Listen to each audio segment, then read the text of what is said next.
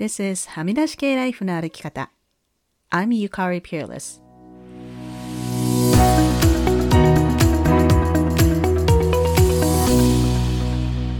周りが決めた道からはみ出して自分だけの生き方をする人を応援するポッドキャスト、はみ出し系ライフの歩き方。 Welcome to episode one eighty-eight。 こんにちは、ピアレスゆかりです。クリスマスも終わり、にせんにじゅういちねんも残すところあと数日となりました。我が家はにじゅうよっかクリスマスイブの夜に家族でといってもさんにんでですが、クリスマスっぽいディナーをして、にじゅうごにちの朝に次男はお父さんの家に行ってしまったので、その後は夫とのんびり過ごしました。ビクトリアにしては珍しく雪が降りまして、ホワイトクリスマスになったんですが、まあいっセンチにも満たずほとんど溶けてしまいました。うちの夫はロサンゼルス出身なので、雪がまだ珍しいみたいで、未だに雪が降るたびに外に出て行きたがるんですよね。まあ、なので夕方、まあ、日が暮れる直前にちょっとお散歩に行ってきました。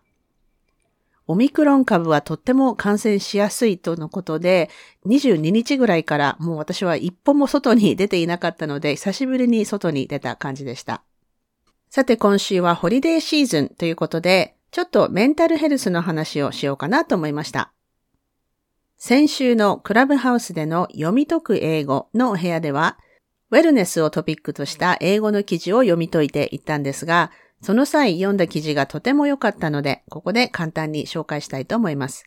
これは Canadian Mental Health Association の記事だったのですが、Five Ways to Protect Your Mental Health This Holiday、この休日に心の健康を守るためのいつつの方法というタイトルで、このクリスマスから年末年始にかけてメンタルヘルスを守る方法が紹介されていました。カナダ人の ごじゅうにパーセント がホリデーシーズンに憂鬱や不安、孤独を感じることがあるという報告があるそうです。日本だったらお盆とか年末年始がこの英語のコンテキストでいうホリデーシーズンになると思うのですが、久しぶりに実家に帰ると、親や親戚、兄弟から何か言われたり、または逆に実家に帰らないで一人でいてもなんだか罪悪感を感じたりという、こういったモヤモヤが増えるというのは万国共通のようですね。この記事ではホリデーシーズンに私たちにストレスをかけるいつつのことについて書かれています。詳細はリンクを貼っておきますので読んでみていただきたいんですが、簡単に紹介しますと、ストレスになる原因の一つが expectation、期待ですね。メディアや エスエヌエス を見ると、完璧なホリデーというのはこう家がピカピカに綺麗で、クリスマスツリーやライトがこうおしゃれに飾ってあって、暖炉には火が灯っていて、こう家族全員がニコニコしているみたいな感じだと思うんですが、それに踊らされる必要はないし、それと自分を比べるとストレスの元になるということが書かれていました。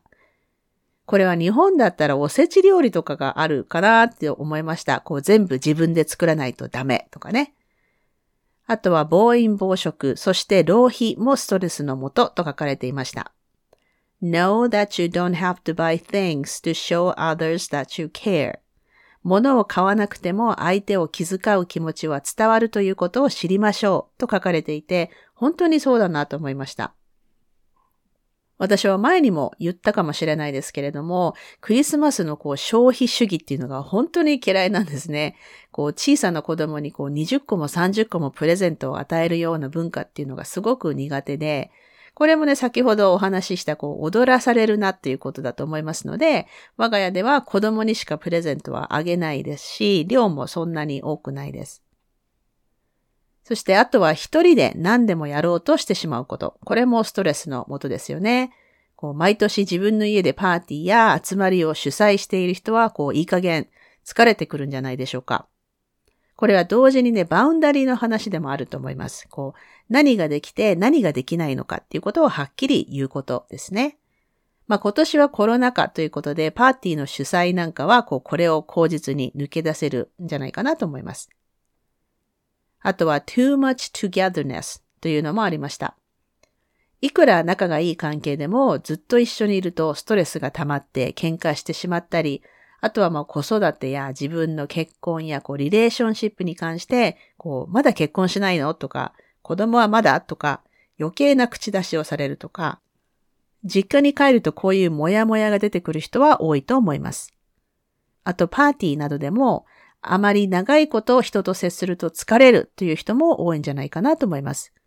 この記事では何が自分を幸せにするかは自分にしか選べないということを忘れないでくださいと書かれていました。こう招待を受けたもののその場にいる間にこう自分が圧倒されてしまいそうな場合は静かな場所で一息つくとか散歩をするなど自分のための時間を取る計画を立ててくださいと書かれていました。そしてもしそこにいたくなければ帰ってもいいんですよね。というのはとってもいいアドバイスだなと思いました。そしてヒントとして自由に行き来できるように自分で交通手段を確保しておくべきと書かれていました。こう誰かにね送ってもらったりするとその人が帰りたくなるまで帰れなかったりしますよね。そして行きたくなければ行かなくてもいいんです。自分にとってベストなことをする許可を自分に与えましょう。そして最後にはみんなが家族や友人と集まっている間孤独を感じる人について。一人でいて寂しいと思う人もいれば、誰かと一緒にいるのに孤独を感じる人もいるかと思います。この記事ではそんな時のヒントとして、自分のために何か特別なことをすること、そしてボランティアをすることなどが挙げられていました。これもとってもいいアドバイスだなと思いました。これから年末年始にかけてイベントが増える時期ですので、ぜひこれらのヒントを使ってメンタルをやられない、平和なホリデーシーズンをお過ごしください。さて、それでは今週のポジティブです。今週のポジティブはにじゅうよっかに初めてあのビーガンのローストというものを料理したんですけれども、意外にも美味しかったということですね。見た目は詰め物をしたローストビーフのように見えるんですが、もちろん牛肉、ビーフではなくて、こうメインはあのサワードーというパンですね。パンの中に野菜が詰めてあるんですけれども、肉っぽい食感で美味しかったです。私はね、でもギリギリまでこれ本当にこれ美味しいのかと思って、結構怪し、怪しんでたんですけれども、ほ本当に美味しかったです。で、まあ我が家はこう ひゃくパーセント ビーガンではないので、時々肉も食べるんですけど、このビーガンのローストは本当に美味しかったです。それではクラブハウス情報です。今年最後の読み解く英語 Next Level English。は日本時間木曜日じゅうにがつさんじゅうにちの朝くじからマヤ・バードマンさんとお部屋をやります。そしてこちらも日本時間じゅうにがつさんじゅうにちの夜じゅうじから、これはえっと北米ではさんじゅうにちの早朝になりますが、今年最後のバルネラビリティ・アノニマスの部屋をやります。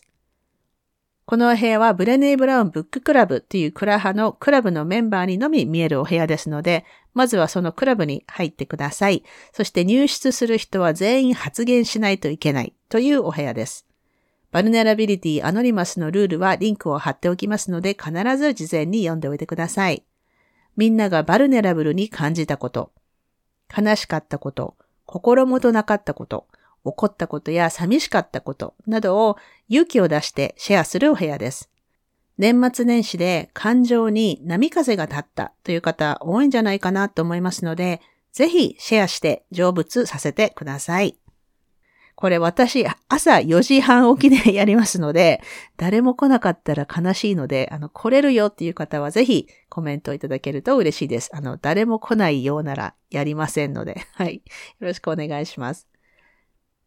そして日本時間いちがつようかからはブレネイ・ブラウンのリーダーシップに関する本 Dare to Lead の本を読んでいくブッククラブが始まります。あとひとりぶんお席がありますので、まだ申し込んでいなかったという方はぜひ。今回はね、カナダ人のメンバーもいますので、英語でのディスカッションも増えるかなという気がします。参加表明された方には今週中にメールが届きますのでご確認ください。そしてもう一つ。久しぶりに ジェイウェーブ の Jam the Planet というラジオ番組にカナダからのコレスポンデントとして出演します。ナビゲーターのグローバーさんとまたお話しできることを楽しみにしています。日本時間月曜日にじゅうしちにちの夜はちじじゅうごふん頃に出演しますので、日本で聞ける方はぜひ。そして最後になりますが、先週もお話しした通り、毎年恒例の Japan Podcast Award の Listeners Choice Award というのがありますので、ぜひお時間あればハミライに投票していただけると嬉しいです。一人一回しか投票できないようなので、なかなか難しいですが、ハミライに投票してもいいよという方はぜひお願いします。リスナー投票はいちがつじゅうよっかまでです。詳細欄にリンクを貼っておきますね。それでは今週もお聞きいただきありがとうございました。はみ出し系ライフの歩き方はプロデューサーホストのピアレスゆかりが未譲渡のコーストセーリッシュ領域であるカナダ・ブリティッシュコロンビア州ビクトリアで制作しています。はみらいへの感想、ゆかりへの質問、ご相談、今週のポジティブ、今週のブレイブなどはぜひインスタグラムゆかりピアレスもしくははみらいのインスタアカウントはみ出し系までお寄せください。番組へのメールははみ出し系 アットジーメールドットコム でお待ちしています。番組へのサポートは PayPal もしくは月ごとのサポートは Patreon で可能です。いつもサポートしてくださっているパトロンの皆さんありがとうございます。番組のスポンサーは随時受け付けておりますのでぜひお問い合わせください。はみらいショップの ユーアールエル はすずり .jp スラッシュはみ出し系です。はみらいを気に入ってくださった方はぜひお聞きのポッドキャストアプリにてはみらいのレビューを書いていただけると嬉しいです。レビューを書いていただいた方にはハミライステッカーをお送りしますので住所を教えてください。さてここまで聞いてくださった方に今週の内緒話をお話しします。今週の内緒話は数週間前にお話しした我が家の水漏れ問題がまだ解決していないということです。だいたい夜のくじかじゅうじに決まってオフィスの天井から水漏れするんですけど、これは上の人がお風呂に入っているからなんですけれども、最近は私も慣れてきて、水漏れが始まる前に、その水が落ちてくる場所っていうのはひゃくほぼ ひゃくパーセント 察知できるようになりましたって、全然こんなの嬉しくないんですけど、まあ、一応年明けには修理の人に来てもらえそうな感じです。というわけで、にせんにじゅういちねん最後のハミライ、聞いていただいてありがとうございました。来年もどうぞよろしくお願いいたします。というわけで今週も黙らない女、黙らない人でいてくださいね。Be brave, be kind, but don't be silent. Your voice matters. Stay safe for everyone and thank you for listening. Happy New Year! 良いお年を! Bye!